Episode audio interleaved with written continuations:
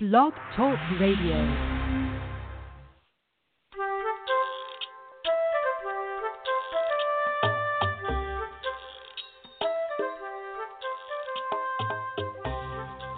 Hi there, I'm Laura Mize, pediatric speech language pathologist, and welcome to Teach Me to Talk, the podcast. Today, we are going to be talking about a topic that is so near and dear to my heart, and it's supporting the needs of moms and dads with a special holiday edition of Teach Me to Talk, the podcast. And I sent this post yesterday to um, email subscribers and have gotten so much good feedback about it that I thought, you know, I'm going to save the topic that I had planned for this week's show for next week and go ahead and do this one because I think it's so important that we, especially as early interventionists, really understand what we can do, very, very simple things that we can do to truly understand and empathize and support the parents of children on our caseload. And now this is based on a post that I wrote back for Mother's Day weekend in 2012. And I thought about it yesterday and sent it out. And then, as I said, I got several emails saying how much they enjoyed the post and people were passing it along if they're supervising students or uh, teaching in graduate programs. So I thought, hmm, I think this is a good topic for the show. So let's just talk about that. And if you want to read the post, it's at uh, teachmetotalk.com, and you'll just need to search supporting the needs of moms for Mother's Day. But let's not forget the dads too. I doubt I'll do a Father's Day show because in reality, most of the time we as early intervention and preschool therapists most often deal with moms. However, I have worked with so many fantastic dads, and actually, right now through the website, I'm consulting with a couple of different dads right now who are the voices for their families in reaching out to me and asking for advice and for help. And so we, we don't want to leave dads completely out of this. It sounds a little bit sexist when you're reading the article, and I just keep saying moms and mother and really referring to that. But um, so let's just talk about these recommendations. And you know, if you've worked for several years, maybe even shorter than that, you certainly have seen moms who are at their best and who really, really, really rise to the occasion for their children when they realize that their babies are not developing as they would like and their young children are not reaching their language milestones. We see moms who just get in there and who dive in and take it as their personal life's mission to make things better for their child and they just go like gangbusters and I'm always so impressed when I see a mom like that. And I just admire them and respect them so much for the dedication and the vigilance that they demonstrate as they really decide, hey, I'm the leader here. And I know you're the therapist, and I know I'm seeing a whole bunch of people with a, a lot of knowledge who are telling me what's wrong, but I am my child's best resource. I am the person who is with my kid more than anybody. I love this baby to pieces, and nobody can know this kid and spend as much time and really make as much of a difference in this child's life as I know that I can. And so when I see that, I just think, oh, that mom is at her best. You know, she is she is just made for this. She's going to make such a difference. You know, I'm so impressed with her dedication. But sometimes we see the flip side of that we see parents who get the news, especially when there's a chronic or a lifelong diagnosis, or if mom or dad maybe have a touch of perfectionism, and boy, can I relate to that. and so you have these hopes and dreams for your child, and it never ever includes a language delay or a big, like I said before, lifelong, life altering diagnosis that their child gets at two or three. And when parents go through that, there is naturally a time of depression and of grief and sadness because nobody ever thinks that a baby while you're pregnant or if you're dreaming of a child even if you find yourself you know suddenly a parent you didn't really expect or plan that you just don't anticipate the day to day uh, responsibilities of caring for a child with developmental delays and special needs. And so it can be a real shock for parents. It can be a real punch in the gut. And so I've had, you know, families have all different reactions to news, just like all of us do. And some of us need to regroup and take some time for ourselves. And so at the beginning, to, to really process what's happened and to really adjust. Um, and some of us, again, just because of our temperaments and our emotional uh, preparedness, do better at that than others. And so I, I, like you, if you've worked for a while, have seen parents with all different responses and a whole different range to hearing something is not going as expected with my child's development. So, and also I've seen parents at various um, coping with different other crises that are in their life. It might be that they have a young child with developmental differences and a parent who is dying, or and four other children and they don't understand, or their marriage or relationship is in serious crisis. And so we meet them at the worst possible time of their lives. So that can be really, really daunting too for a parent and for a therapist when you're thinking, oh, how am I going to make the recommendations I need to make that will truly make a difference in this child's life? But this mom has so much on her plate. Or sometimes we don't even go there. We don't realize just what a parent is going through. And we're kind of compartmentalized and thinking, oh, she's got to devote her whole life to working with this child who we've just identified has a developmental difference, and we are so excited as therapists to say, hey, we know we can get in there and make a difference. We know that with lots of attention and time and dedication to this issue, we can make this better. Yet moms and dads aren't able to do that because of other things they have, other real pressing, dire con- situations that have had consequences that we don't even know about. And a parent is trying to navigate and deal with all of these really important issues at one time. And so, again, sometimes we're not as sensitive to that. So, let's just talk about ways, really practical ways, that we can support parents who are in this position and support families that we are seeing and meeting and really, really understand, again, not so much from a clinical perspective, because we're not going to be talking about specific strategies today.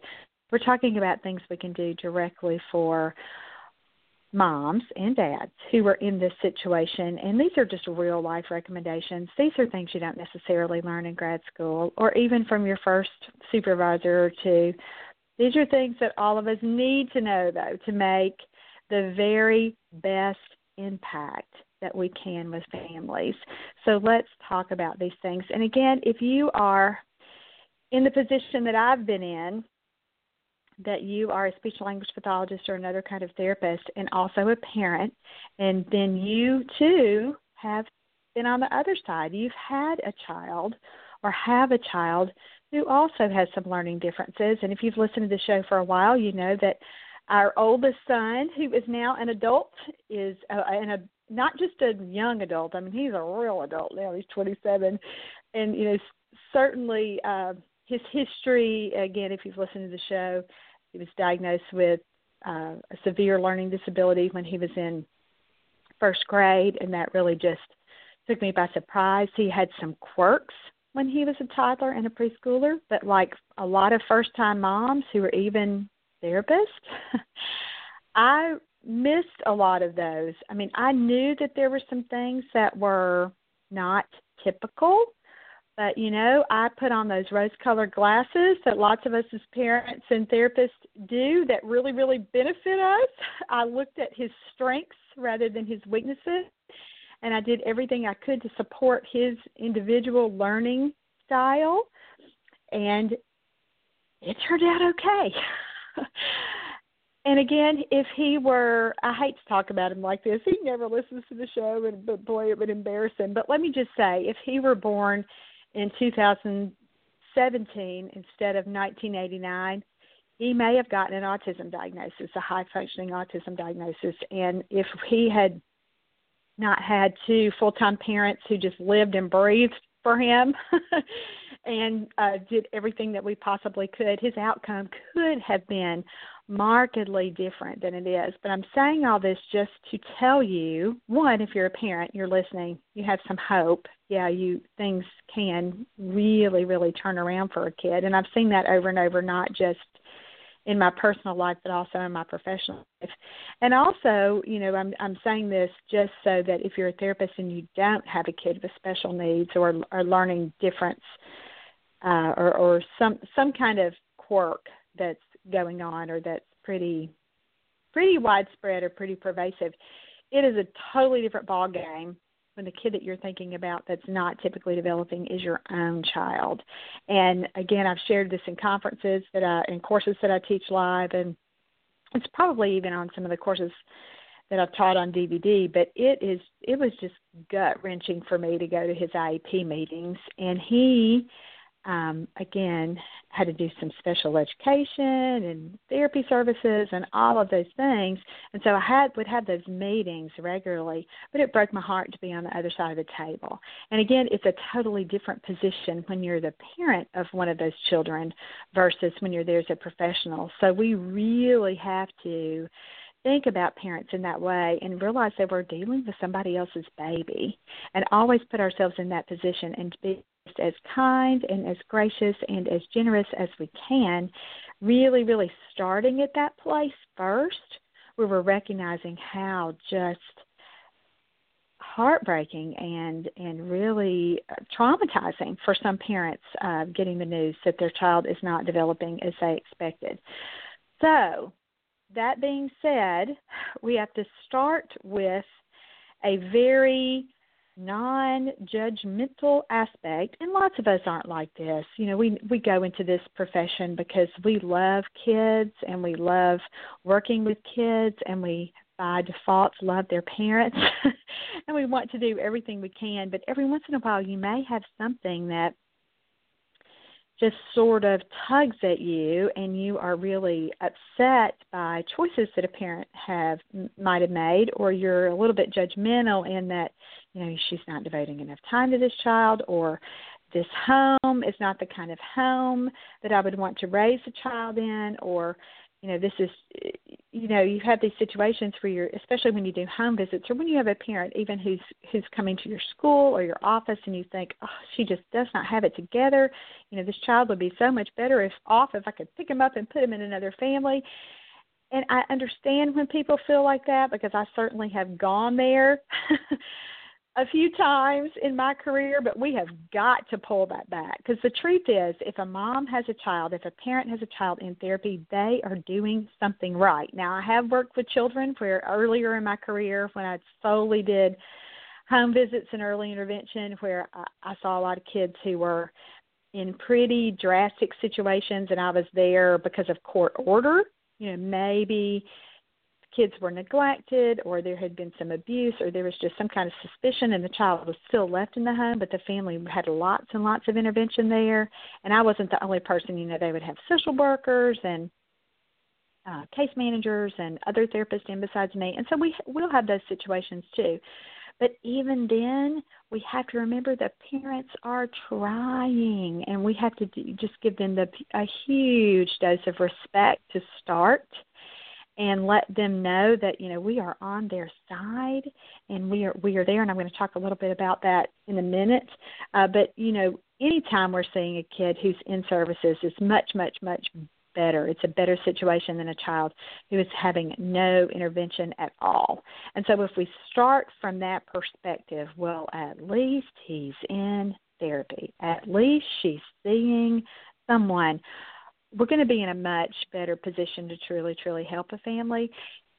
If you have worked in the public school system for any length of time, you've probably met children who show up for the first day of kindergarten and immediately the teacher and you and whoever else is observing that child recognize gosh there are huge developmental gaps and you wonder where has this kid been how is how has nobody referred this child for services before? How in the world did this mom and dad not know that something is horribly awry with this situation with their child. You know, I, I can't believe he's five or he's six, and this is what's happening. And so, if we think about that for any kid that we're seeing at two and at three and at four, again, they're in a much better position than if they show up on the first day of school and no one's done very much about their uh, particular uh, situation. So let's just kind of start out with that that perspective. So beyond that initial respect and appreciation for how tough it must be for a mom in that situation, what else can we do to support a mom of a toddler with special needs? So I have this little list, and let's start with number one here. First of all, be honest. Let's answer her questions honestly. And here's the truth a kid may have seen lots and lots of specialists before they ever get to you, or you may be the only the first person that a family really really interacts with but let's just kind of go back and talk about that first situation uh, before we get to the next situation sometimes children even those with really significant issues and diagnoses. So a kid maybe with a cerebral palsy diagnosis or Down syndrome or some other genetic abnormality. A child may have been to lots of specialists, so the neurologist, the orthopedic uh, doc, pediatricians, geneticists, all those things. And even though parents may have spent hours with the child with different medical professionals, sometimes those doctors do not say clearly enough beyond that initial, you know, these just kind of problems that he or she may have, sometimes they leave late talking out. So you may be in the situation where you are seeing, and I, I'm thinking about a handful of families that I've worked with, especially in the last few years now that I get to see kids from all over the country, and people bring their kids to me, you know, for another opinion, or things aren't going right and they just want a fresh set of eyes. And so I, I'll get to see these children who, again, may not be walking at three, certainly not talking. They may have pretty significant deficits yet the parents are there because they're hopeful and they're thinking you know just one more person or or a lot of times what's happened is that the doctor has so concentrated on so many of the other physical aspects of a child's issues that they neglect to talk about things like cognition or learning and they certainly don't talk about language delay. They just assume that a parent will know. They assume that a parent will understand, hey, he's got this big you know, muscle tone issue going on, and they think that a, a parent will go ahead and extrapolate that information to the point where they know he's going to be a late talker or he's going to have a lifelong problem communicating with other people. And so we can't just assume that someone has already spelled that out for the family. And and let me just say I've seen highly educated parents because in my practice I, I'm you know a private practice. I take cash as payment. I don't even file insurance. So people are paying me directly with their own hard earned cash.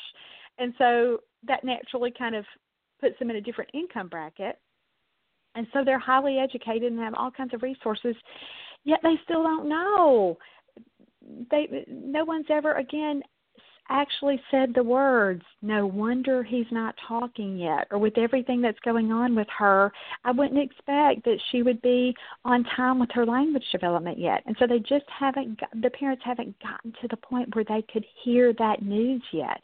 A doctor may have even said it to them but they didn't process it. So we have to really, really tell a family what to expect, even when there's already a very firm diagnosis in place. And sometimes, again, parents can hear, you know, your child's going to have developmental delays, but again, they do not think that it will include how a kid understands language or how a kid goes on to learn how to talk. So you have to explain, explain, explain, and keep explaining what's going on with that child's language development sometimes we're the very first professional that a family sees beyond a pediatrician. And so it's a lot of times it's that we're the first person who definitively confirms a parent's suspicions. And so in that situation, you naturally know that you're going to have to really talk about language delay and really talk about how language develops and tie that in with the child's what other things that you're seeing about a child.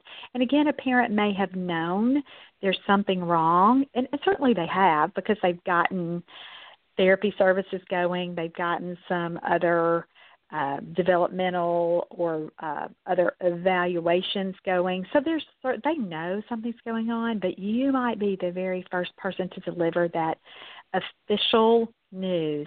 And so because of this unique position that we're in, we have to really be so careful with answering questions as honestly and as openly as we can again without without judgment without um, just with brutal honesty so that we're letting parents know exactly what we're thinking about the child. Now, sometimes therapists are really reluctant to do that because you think I'm going to hurt this parent's feelings or I don't really know. I don't have a crystal ball. I don't really know what this kid's future looks like. And that's all right. But we have to be as honest as we can be particularly when a child has significant delays and when you know in your heart of hearts this is not going to go away soon. He's not just going to wake up tomorrow morning and talk. And so you have to really, really deliver that news. Sometimes you are the person that's really confirming that mom's worst nightmare. And I heard Dr. Rossetti say this years and years ago you know, you never signed up to be a dream killer, but sometimes we are being in that uncomfortable position of having to share bad news, especially when a parent is not expecting it at all, a lot of times kids will come to us with pretty significant red flags for autism, and no one has mentioned that, and you have to be the very first person to kind of go there, and that can be so unsettling and just downright scary. You know, uh, even now as I have these conversations with parents, I can hear my voice shake. I can feel that pit in the bottom of my stomach where I think, oh my goodness, this mom has no idea what I what's going on with their kid and no idea what I'm about to say. And you try to go there gently and as you try to meet a parent where they are emotionally and deliver the news with sometimes in bite-sized chunks or sometimes you just decide, hey, he, you know, this I'm thinking particularly about um, people that I've talked to in the last few weeks where they ask you really direct questions and when they keep going back to let's talk about this again. What do you think, based on your experience, is happening with my child? And you know, you may not have seen that child for very long yet, but you know in your heart of hearts, mm, this is not good. I need to go ahead and share that news. And sometimes we, as therapists, again, just get really timid about that. It might be our personalities that, or we might not have worked long enough yet to be confident or comfortable in this kind of role. We might think that it's beyond our scope of practice to really diagnose officially a, a scary diagnosis like autism. Sometimes therapists say, "Hey, I want to wait and see. I might be wrong about this kid. He might look different in six months, and I don't really want to say this to this parent if I don't have to." In my opinion, that's not really ethical. That's not really right. I think if a parent's asking you questions, we need to answer them as honestly as we can. If we don't feel that we are the professional who can truly address or or definitively confirm what our uh, initial impressions are about a child, we need to refer that family on to a professional who can. It's our responsibility to help parents find those answers to their questions, even when it's uncomfortable for everybody involved. There's a bright side, though, to all of this honesty and sharing with parents. We know the most fantastic news that no matter what is going on with the kid, early intervention will give a child a, his very best shot at achieving her highest potential. And so, even when we are saying to a parent, Look, I'm extremely concerned about da da da da da da da, and we list those things that we are concerned about, we always need to follow up with, But you have done the right thing you are on the right track. You have your kid in therapy. You are listening to me every week. You are following these recommendations. I can see that you are totally in this for your kid, and we need to really, really let them know about neuroplasticity. That means little brains can change. When we change input to a brain, it it gives us different output. So we are literally changing those little brains. And so we have to talk to parents about that. And even though, again, we are super honest and really telling them, hey, there's more going on here than I think we initially both thought, and we're starting those hard, hard conversations, we always need to follow up with, but you're doing the right thing. And sometimes with the parent, you know, they'll say, Is he ever going to be normal? Will he have an adult life? Will she be able to go to school? Will she have friends? Will she get married? Will she go to college? You know, we don't know all of those things, but we certainly have to share with the parent you are doing the right thing. You are addressing all of these things early, your child is going to be much better off now than if you had waited until he or she is, you know, seven or eight, you know, which again to me as an early interventionist is, you know, like geriatrics. They are old when they are seven and eight. So really, really reassure a parent with that um, truth that early intervention works and your kid will always be better off with services and with parents doing that daily intervention and really incorporating these strategies into what they're doing than if they had done nothing at all. All right, advice, piece of advice number two. We have to listen to a mom's responses very, very, very carefully. And this is a way that we can support a mom because sometimes moms aren't the very best communicators either. And again, because of their situations that they're going on, their emotional states may prevent them from sharing what could be a very important piece of information for you. And sometimes it's because we're listening we're asking questions that that don't really get to the heart of a matter and moms aren't really understanding what we're asking so we have to listen to their responses very very carefully so that we can tailor our recommendations and strategies based on that. And and here's what I was going to say about emotional states, and I, I talked about this a little bit earlier, but I want to really go back there. I think that depression is so underdiagnosed, and anxiety, those kinds of issues, really aren't the forefront in um, it's not what comes to mind when we as early interventionists start to really work with families. You know, we're in there for the kid and we're thinking all about the kid, but we're not realizing how devastated a parent might be. And so, because they're dealing with their own emotions and processing all of this new information, they may kind of shut down or they may not be as honest with us as we would like for them to be. And so we have to really and and again I I'm not slamming that. I certainly have had periods in my life where I wasn't probably as forthcoming or as open or as readily willing to share things with another person, a, a professional, about how I was really, really, really feeling. And so we don't we don't know all of the questions or all of the uh, or or this is it this is what happens a lot. We don't know what a parent is really thinking or what they could if they were in a different place emotionally what they would tell us about their child or their ability to do the things that we're recommending or their ability to understand what we're saying is really going on with their kid. So you have to listen super carefully for mom's responses that let you know that she really doesn't understand the nature of her child's issues. So we don't have to miss that opportunity, or we shouldn't miss an opportunity to clarify and educate and re educate when moms are saying things that really don't match up. When a mom of a really severely um, impaired child says something like, you know, I know she's just going to wake up in the morning and this is all going to it's all going to be over. I mean, that's denial. And sometimes as a therapist, we'll just kind of let that go because we think mm, she's, oh gosh, you know, that's not really going to happen. But I don't want to take the wind out of her sails here. But at the same time, when we let a mom believe things like that, we don't want to take away hope, but we have to get them be, to be realistic because what happens? They start thinking that this is more about us as our ability as the professional rather than mm, this is a real serious issue that's going on with my child. And I used to kind of let that go. And again, I've already shared how positive and optimistic I try to be about everything. I mean, the world can be crashing in around me sometimes, and I will say, but let's look at this, you know, and my family kind of groans and says, Laura, mom, get real here.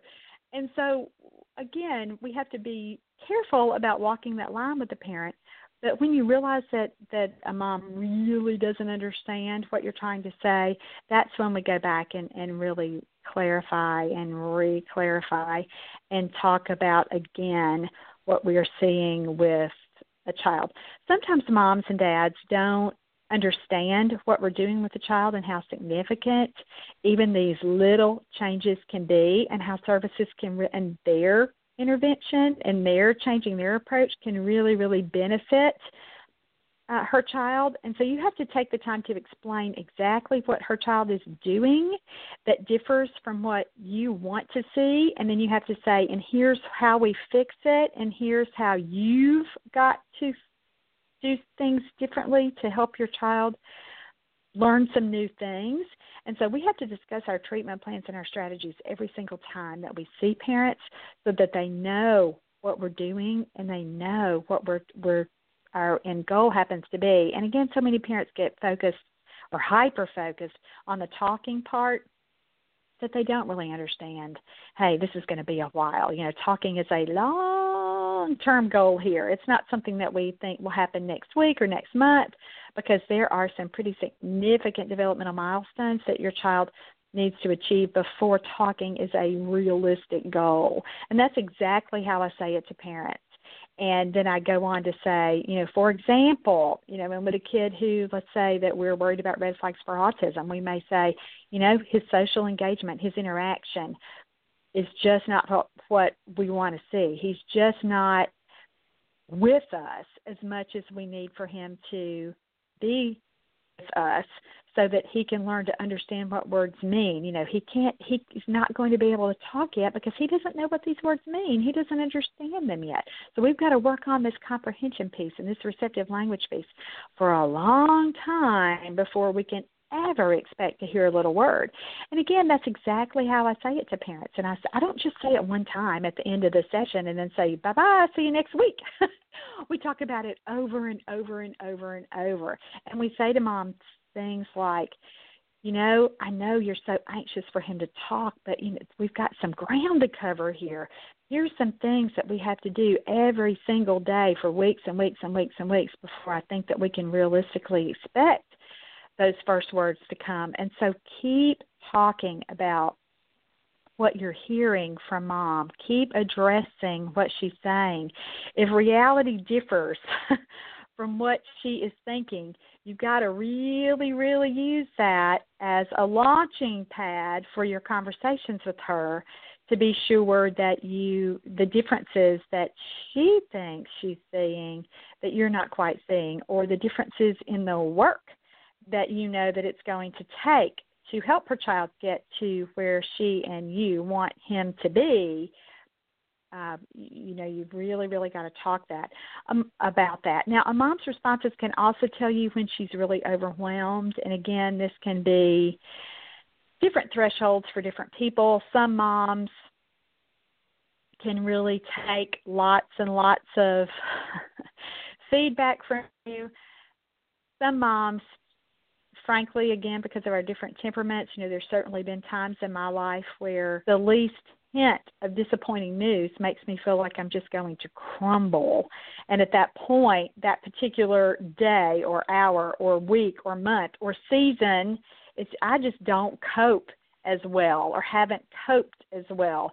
And so it's it's a lot easier at that point in time to become overwhelmed. And so when a mom is telling you things like, hey, this did not work for me this week, or I didn't have time to do all that stuff you asked me to do, or you know, Laura, you've been seeing him for three months and you're supposed to be really good at this job, but frankly, girl, things are not better. And I have had parents say that, maybe not in that sassy a way, but that's certainly what they mean.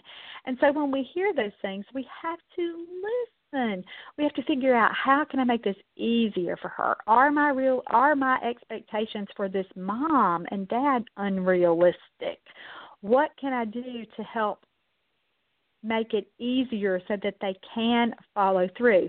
And let me just say, rarely will we have a mom who is investing her time and her energy and perhaps her money into getting a child help who doesn't want to do her part too. And even when they're there with you saying, Hey, I know that you think that I'm not working on this and I'm doing the best I can go there, listen to them, understand that they are saying, "Hey, you've got too much. I've got too much on my plate. You're expecting too much from me." And so you have to really realize that for some moms, less is more. Let's talk about that in a second, but let me just talk about one little thing first. Sometimes a mom's responses and a dad's responses are going to tell you that they are just waiting on you to wave that magic speech therapy wand and just fix every single thing that is wrong with their kid you know and i say this in my course early speech language development taking theory to the floor. And i know that if you have done home visits you know what i'm going to say. Sometimes it's like a mom says to you hey i'm going to go in the kitchen and when i get back i expect him to be talking. Because they kind of have that false hope that you are going to just be able to pull out something again the magic wand or some kind of little trick that will just turn everything on for her child and it will happen in about 30 seconds and she's going to come back in and her sweet little baby is just going to be you know singing songs and quoting poetry and all of these things just in about uh, you know a two minute time period and it does not work like that.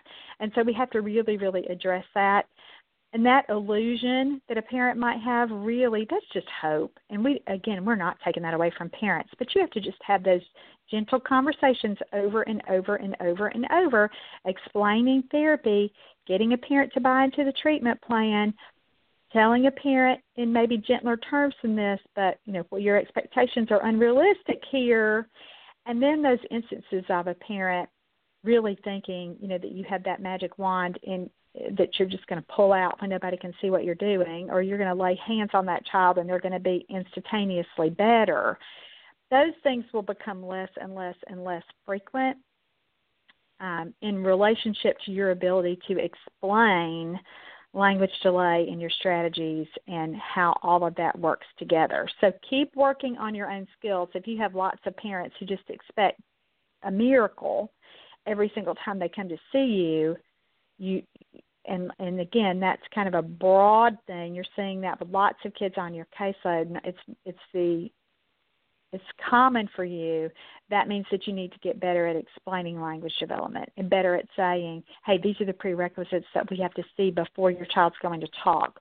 Or you know we've got a lot of atyp i see a lot of atypical patterns of development in your child which means that we may not get to talking or get to playing with other kids or get to a regular preschool classroom right now you know that's just something that because of where your child is developmentally or because of you know whatever the specific diagnosis we might have to say gosh i'm not sure that's ever going to happen you know i don't know that i'm not you know a, a time traveler here. I don't really know for sure what's going to happen, but based on my experience and based on what I'm seeing, I think that that's an unrealistic expectation, and we never want to put that much pressure on your child or on you.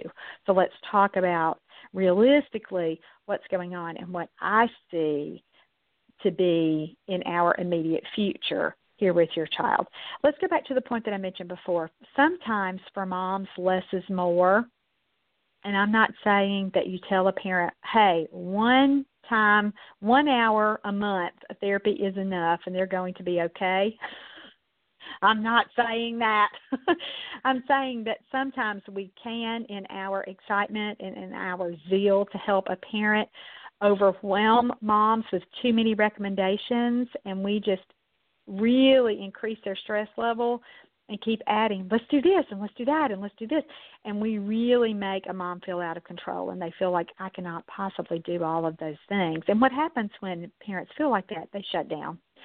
They tend to not do anything because they feel like, oh, I'm, you know, they feel like these expectations are unrealistic for me. I can't accomplish all that. I don't, I don't have all day. I had a dad one time several years ago say to me, Laura, I actually work for a living. I don't get to sit around and play with kids all day like you do. So my world looks a lot different than your world looks. and I so appreciated that just brutal honesty because he's telling me I don't have time for seven or eight different strategies. You need to tell me in very clear, simple, straightforward things, you know, one or two simple things that I can do, not your pie in the sky, grandiose, you know, here are the 25 things that I want you to get done before I come back next week, or here are 25 different situations and 25 different strategies that you need to apply all day, every day. So if you're in this situation where you find yourself providing just one great suggestion after another, and a mom looks at you, at, you know, that deer in the headlights look, they seem to just be in total shock or they're just tuned out, they're just checked out. Sometimes we have moms that really shake their head in agreement, but they don't ever seem to follow through. Or again, when you're listening to their responses to you, you can tell, oh, she didn't get that at all. She did not understand what I meant at all. But then we don't go back and really say, hey, I, I let's talk about this again. I, I I think I said it in a way that you didn't understand what I meant if a mom seems to be tuning us out or they're just kind of glazed over again, parents are telling you, hey, I need less to do, not more. So we really have to pull our recommendations back and we have to help moms concentrate on a few simple things that she can do, a few simple things that will work with a child rather than giving her a whole litany, a whole big long list of things that will never get done some moms can really only handle one new strategy at a time. And so when this happens, you know, thankfully I have finally learned my lesson and I gauge my recommendations on what I'm seeing and hearing from a mom from visit to visit. Less can be more for many, many, many moms, and that's okay. So be sure that you're kind of matching a parent's intensity level. Now, if a mom comes to you again and they are just total gang, like, you know, we're going to hit this like gangbusters, I have parents who email me and say, "Hey, I'm going to work with my kid eight hours a day," and I think, you know, first that's an incredible investment of their time. You know, I have to give her lots and lots and lots to do. That's okay in that situation. Or if you're talking about a parent and you're talking with a parent and you're talking about that 20 to 25 hours a week recommendation, and they are just like, okay, I'm going to do three hours a day. I'm going to do an hour in the morning, an hour in the afternoon, an hour at night, da da da da, and they kind of get excited about it, and they are with you. Yeah, go ahead and pile it on with those parents. Really give them lots and lots to do. But when you say that to a parent and they are initially hesitant and reluctant or combative even or like that dad who was just so brutally honest with me then you know i've got to pull this back. They're not in a position where they can do this. I still need to share the information. I still need to say man there's lots we can do but i can tell that you're overwhelmed. I can sense your uneasiness and your um hesitation and that you think that you can't do this, but I want to help you and I want to tell you that you can do this and let's make this really, really simple for the time being so this doesn't feel so out of control. And let's make this really, really fit into your life so that you know what you can do with your kid and that you can make a difference even if we feel like we can't get there yet with the amount of time that we need to do or all of the things that I'm recommending. Let's just boil it down and let's start with a few simple things. And parents really appreciate that. They appreciate it when you are listening to them and when you are sensing man this this mom has way too much to do she does not feel like she can accomplish this let me pull this back a little bit and help her figure out really simple things that she can do. All right, point number four we can't tell a mom how to help her child, we have to show her. Now, if you've listened to the show or if you've seen my DVD, Teach Me to Listen and Obey, one and two, you know that I use the little tagline, uh, tell her, show her, help her, or tell him, show him, help him when we're helping a child learn how to under, especially learn how to follow directions and understand words. And so tell him, show him, help him you know the telling part is verbal cues so we're certainly applying this to parents too we're telling them what we want them to do we have to show them what to do. We have to model these strategies. Now, in this age of consultative model, where, and as a therapist, you've heard that phrase before, but a lot of early intervention programs have really gone to a position of don't provide direct therapy for this child. You just need to make recommendations for the parent so that they can be the primary therapy provider. And that's fantastic. We, you know, I've done that. I've I've used that model with uh, making sure that parent education is the crux of what I'm doing with the kids. So making sure that I am educating and showing and teaching parents exactly what they need to do. I'm really honest about telling a parent, hey, I know your kid can get better in one hour a week with me, but boy, is he going to get better if you jump on this bandwagon with us and if we are working on this together and if you are doing these things all day long too. And so sometimes, because of the consultative model, excuse me, we don't ever get to the point where we actually do some things with the kids so that a parent can watch us and they can adapt what they're doing. They could tweak their approach. Parents want you to teach them how to do it. Parents don't know how to do therapy.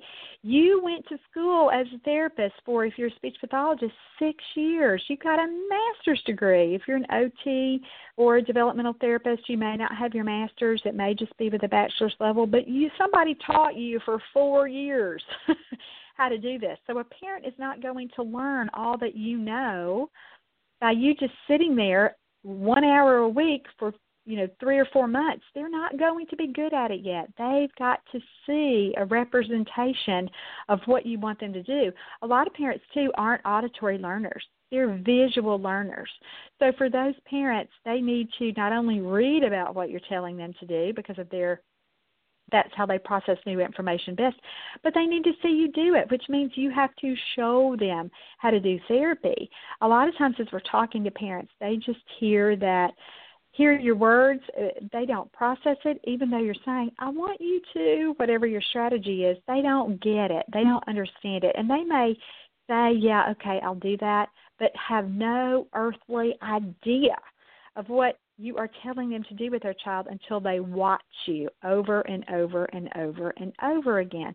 So don't let this um, recommendation from your state programs of not doing direct therapy, don't let that change your um, commitment to modeling strategies for parents. So you're going to say, hey, what I want you to do is expansion. Let's just take this as an example. Expansion is when a kid says one thing, one word, but you expand it to help him bump up to phrases. So if he says something like car and you're trying to get a kid to phrases and and mom then might say, "Oh yeah, I see that car you're playing with. That's real cool."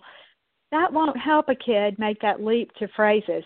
You have to teach a mom that we expand in in just that next little level up. So you would say to a mom, all right, we're going to work on expansion, meaning that whatever he says, we want to take his utterance and add one more word to it. So I want you to listen to me right now. Let's let's play with these Legos that are laying right here, and let's I, let me show you how I want you to expand. And so I want you to listen every time he says block or up or more.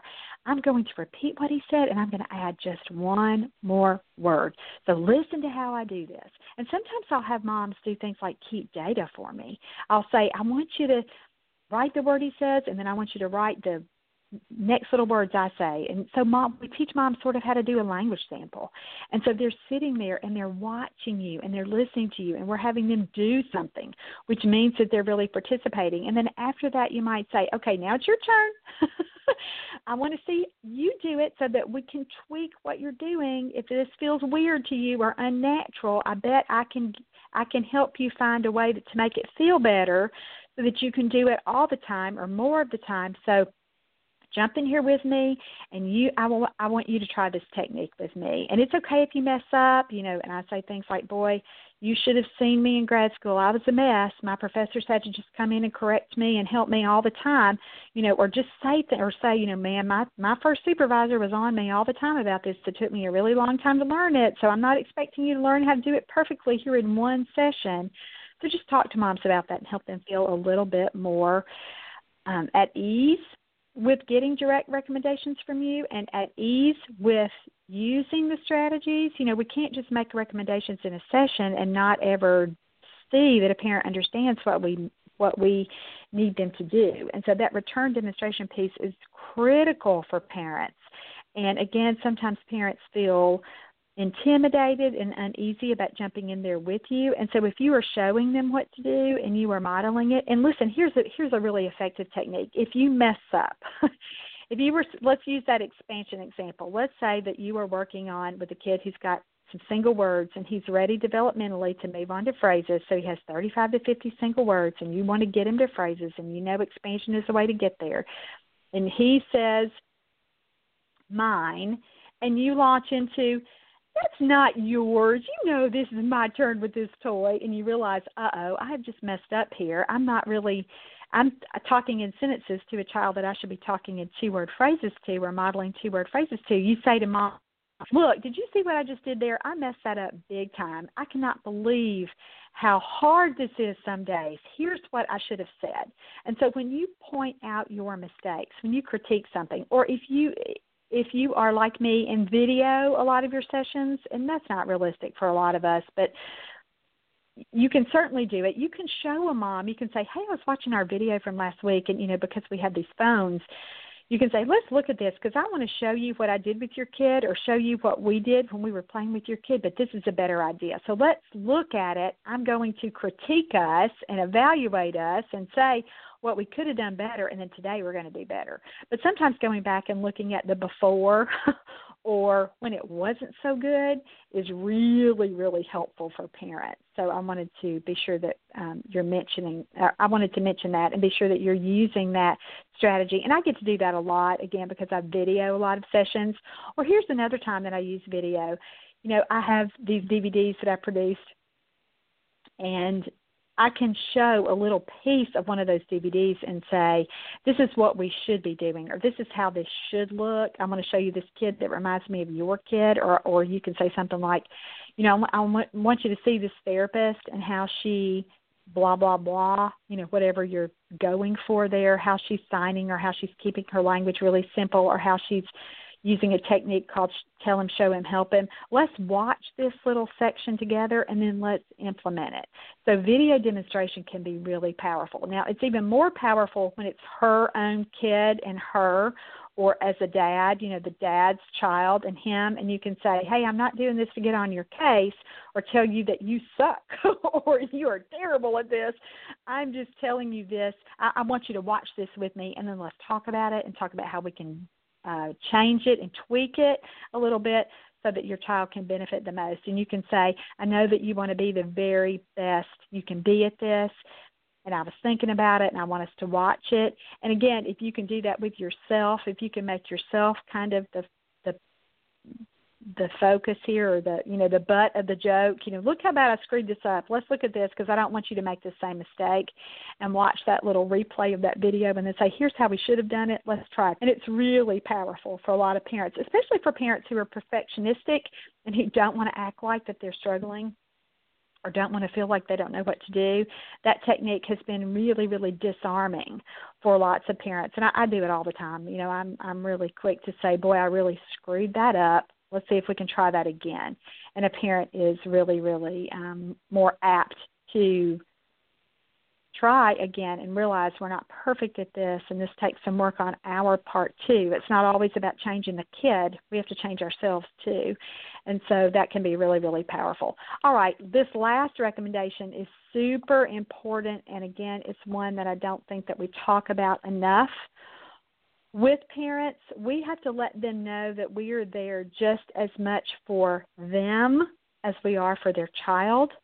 And this statement really, really takes care of parents and moms who don't want to participate in therapy. When we tell her, hey, I'm here, it is just as important for you to hear what I have to say, it really takes the the tendency for a mom to kind of check out during therapy or want to leave the room. I don't think that happens as much as it used to. You know, when I first started working over 20 years ago, in early intervention, we had a lot of families that you would get there and they would take that as, Whew, I am off. I will see you in an hour. You do all this therapy stuff and I'll be back. Thank you. I'm here for my break. So they viewed you as almost a babysitter.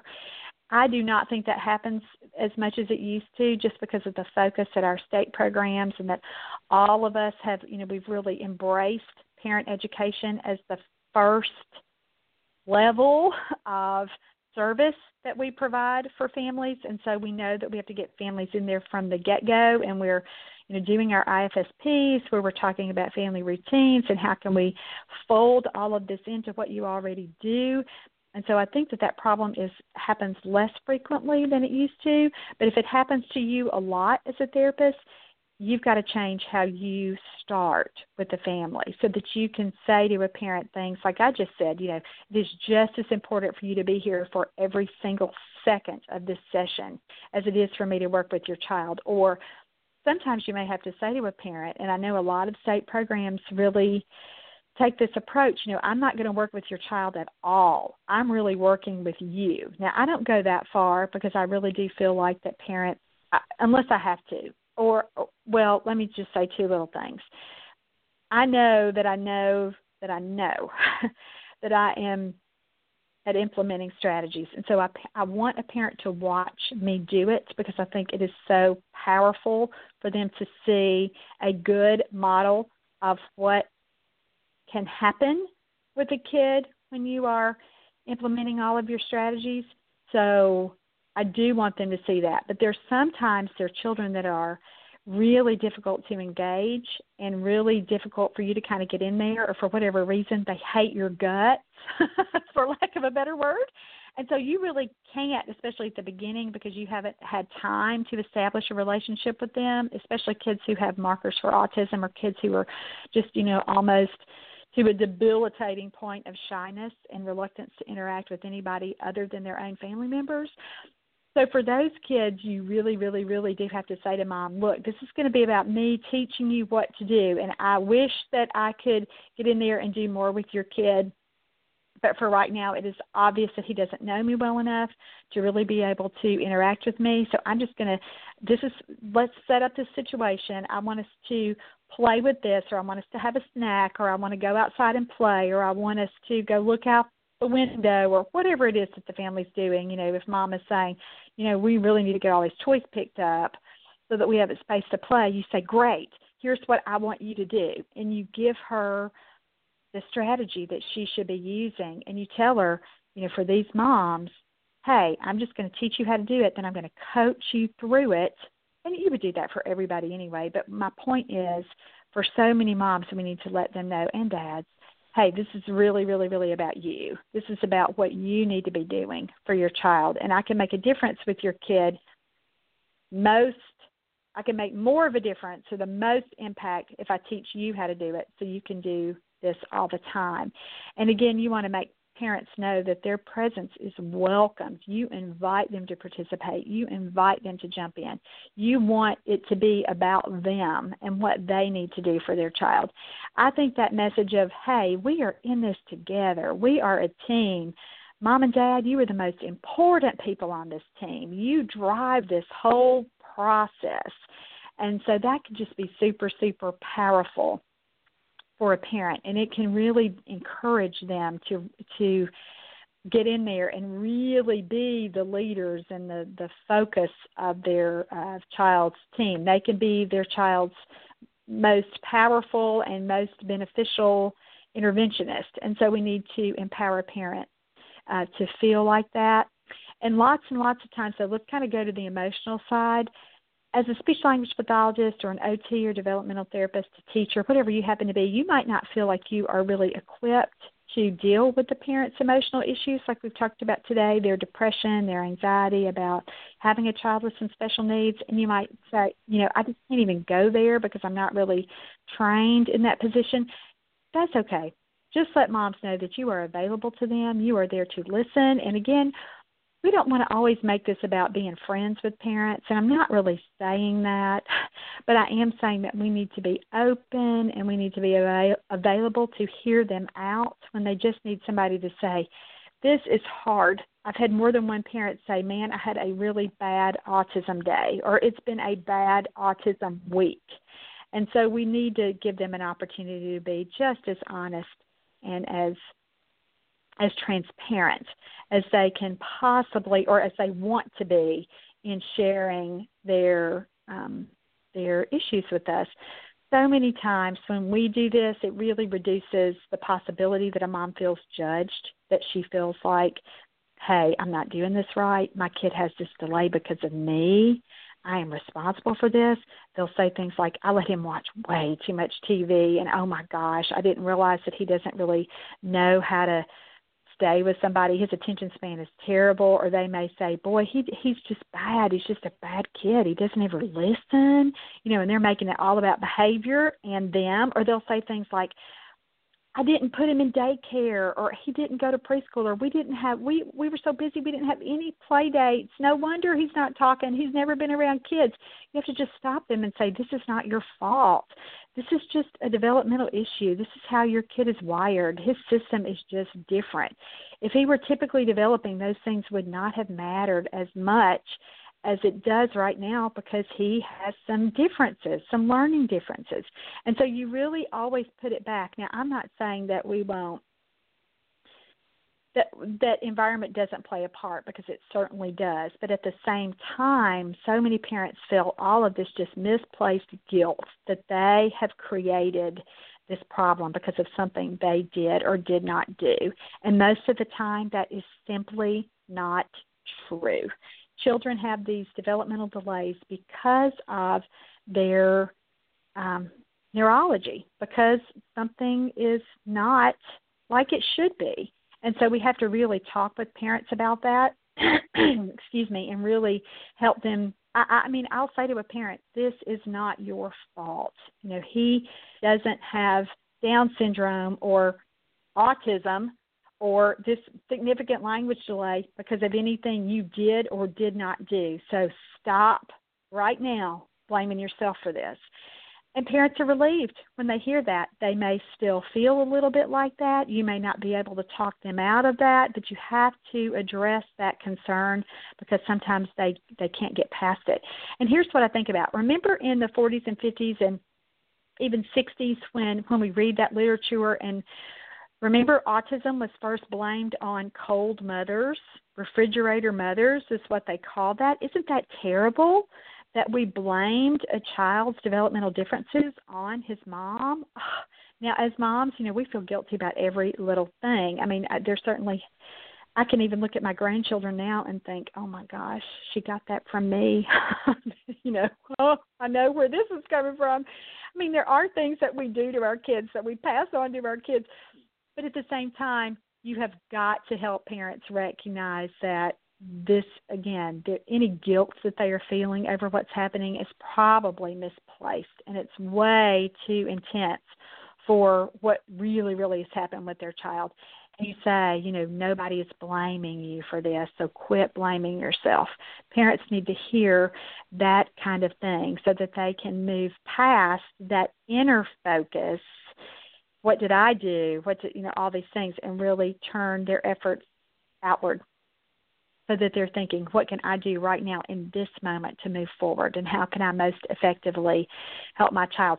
We have to see things that need to be improved with the family and help them with new strategies and new recommendations, and we have to give my assistance and information so that they can make these changes and move forward. But really, again, if we're criticizing her and we're just piling more and more and more and more and more guilt on her, that's not going to help anybody.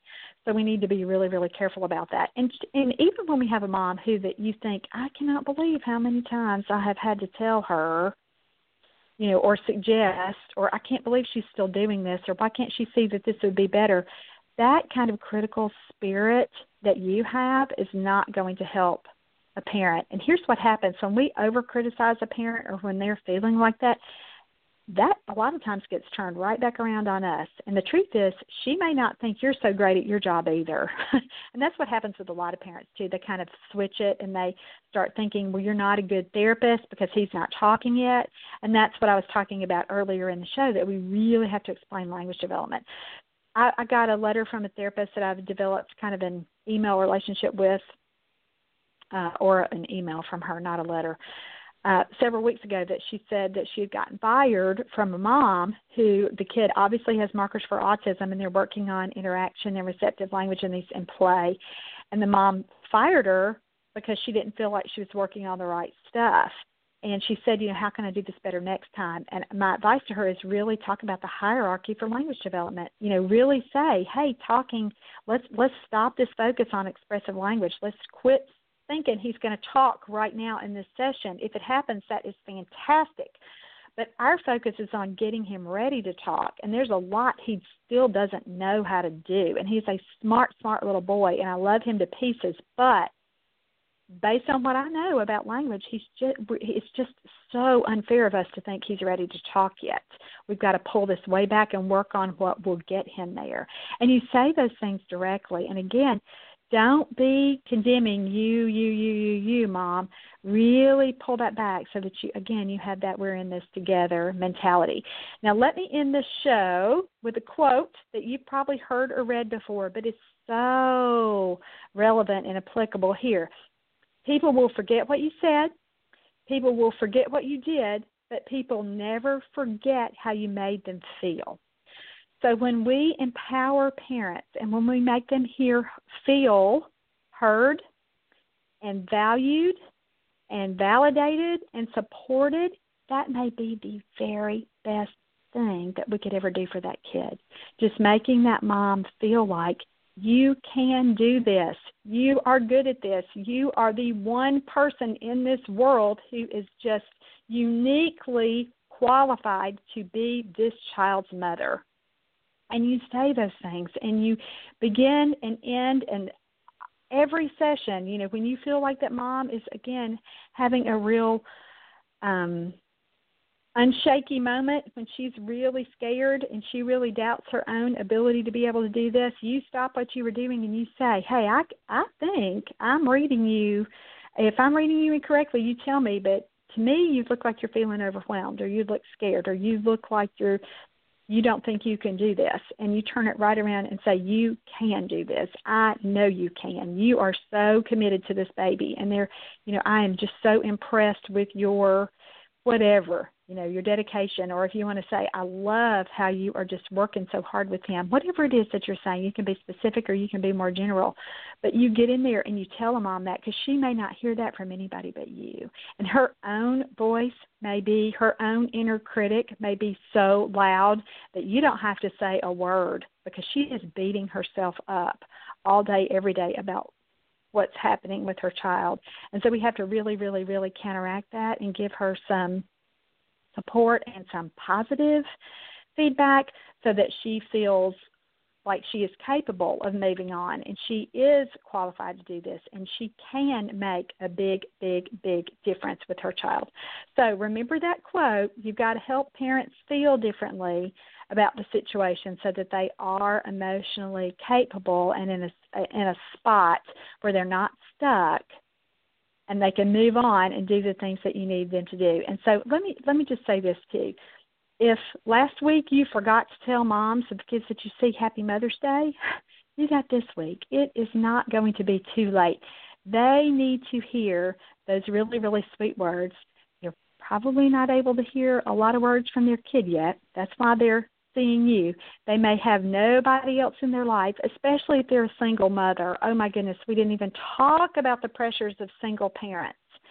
And that's just a whole new realm of challenge for moms who are doing the whole darn thing by themselves. And so if you didn't tell moms, especially those moms, Happy Mother's Day last week, you need to tell them next week because they need to hear from somebody those uh, words that may just make all the difference in the world to them. All right, if you want a written copy of this article, check it out. It's supporting the needs of moms for Mother's Day, and you can find that at teachmetotalk.com. To all of you who are mothers, happy Mother's Day, and I hope that you have your own very, very special day. Thanks so much. I'll talk to you next time. Bye bye.